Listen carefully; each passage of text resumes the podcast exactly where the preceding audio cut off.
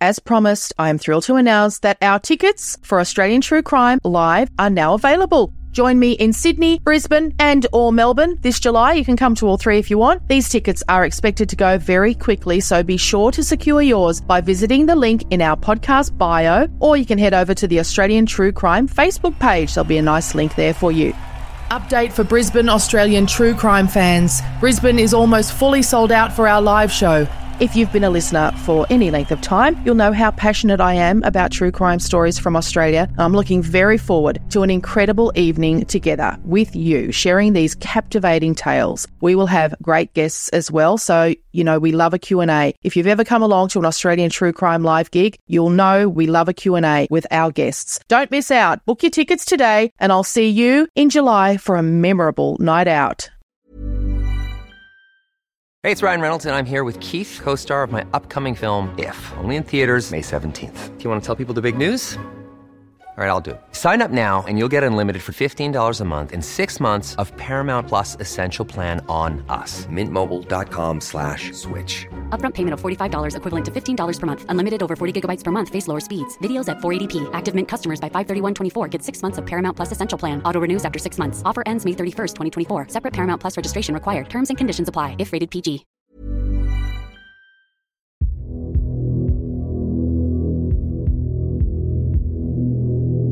Coming up today, sisters demand father's execution. New South Wales to host coastal water safety roundtable after 14 drownings, and King Charles and Queen Camilla's royal visit to Australia under planning. Stand by as we kick off another episode of the world's first AI daily news. This is Real News.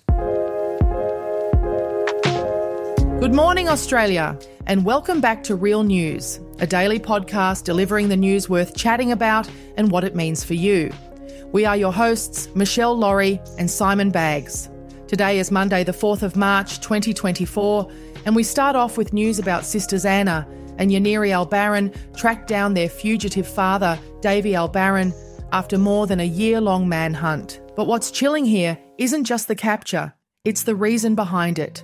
Davy was wanted on heinous charges sexual battery on a child under 12 and lewd conduct. And now, after his arrest last week, the sisters are calling for the ultimate sentence if he's convicted the death penalty. The Floridian law, amended in 2023, might grant their wish because it now allows the death penalty for crimes like Davy's. And it's personal. The sisters allege they, and over 20 others, ranging from 4 to 16, are survivors of Davy's decades long trail of trauma. In their words, it will be an honour for him to know that we are the reason for him to leave the earth. These women turned grief into action, leading a social media campaign that went viral. Uh, we're talking 3.7 million likes on TikTok, people. With dedication, they researched, staked out locations, and even got him featured on America's Most Wanted. The power of community, eh? It was an anonymous text, a tip off after the show aired that cornered Davy at a Florida home. The capture, straight out of a movie. Police sneaking in just before midnight to a backyard in Lakeland, no longer a safe haven for Davy Albaran. Their dad's dues are beyond just the emotional toll. He even owed some hefty child support, according to authorities. The sisters' victory lap was shared on TikTok, champagne popping, screams of triumph. They symbolize the end of a nightmare and a fight back, epitomizing what they call karma. And as for next steps, Davy Albaran will stand trial in Osceola County while authorities are now eyeing his sister, who unknowingly gave him refuge. In recent developments, New South Wales is taking action on coastal water safety in light of a tragic summer. With 14 individuals sadly losing their lives this season, the tally of drownings at NSW beaches has risen to 36 since July last year. This is on the back of already heightened drowning rates over the past two years. NSW Emergency Services Minister Jihad Dib has stepped up and is spearheading a coastal water safety roundtable. They're bringing together the brains of the operation, rescue groups, government, and expert advisors. Their mission zero in on messaging for at risk communities like CALD groups and weigh out the need for extra resources at unguarded beaches. Michael Snedden, a father from the Central Coast, lost his life attempting to rescue his son from a rip on an unmanned beach. His mother urges everyone to avoid swimming without supervision and to always be equipped with safety gear. Steve Pearce from Surf Life Saving NSW emphasizes education and technology as the front line of defense, especially at locations without patrolling lifeguards. He's thankful for the government's significant funding towards not just increasing awareness, but also in fortifying life saving services.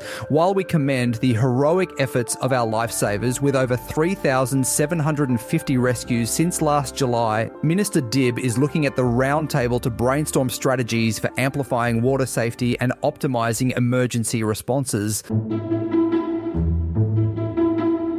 Tensions rise as US Senator Joe Manchin confronts a climate activist at Harvard University. The atmosphere was heated at the Ivy League's Institute of Politics when an outspoken protester berated the senator with uncensored criticism, calling him a sick f- for his reported ties to the fossil fuel industry. Manchin, evidently ruffled by the comments, didn't just sit back. Footage from the event shows him standing up and approaching the activist, though an aide jumped in before things could escalate, pushing the protester out of the room. The confrontation didn't end there, though, with several activists continuing the charges of profit over futures as they disrupted the politicians' talk. Despite Manchin's attempts to engage, the protesters weren't backing down, citing his earnings and swanky Maserati as symbols of his ties to fossil fuel interests.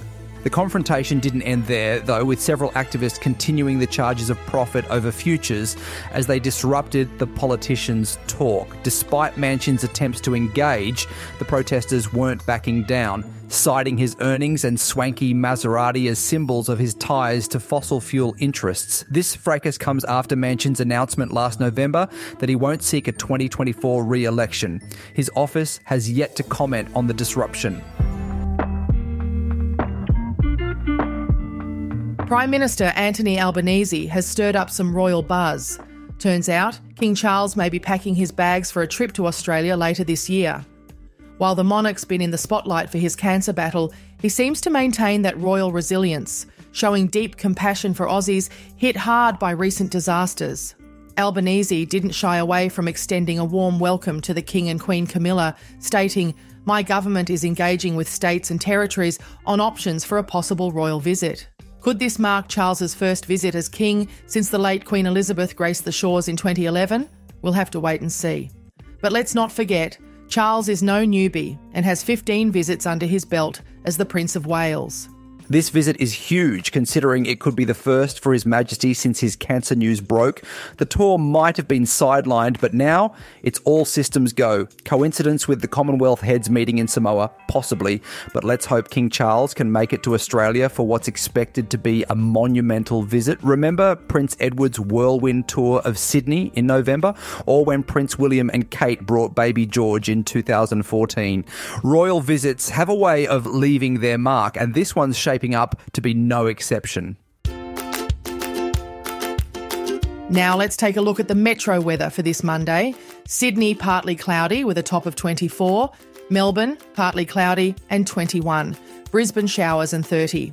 Adelaide, mostly sunny and 30.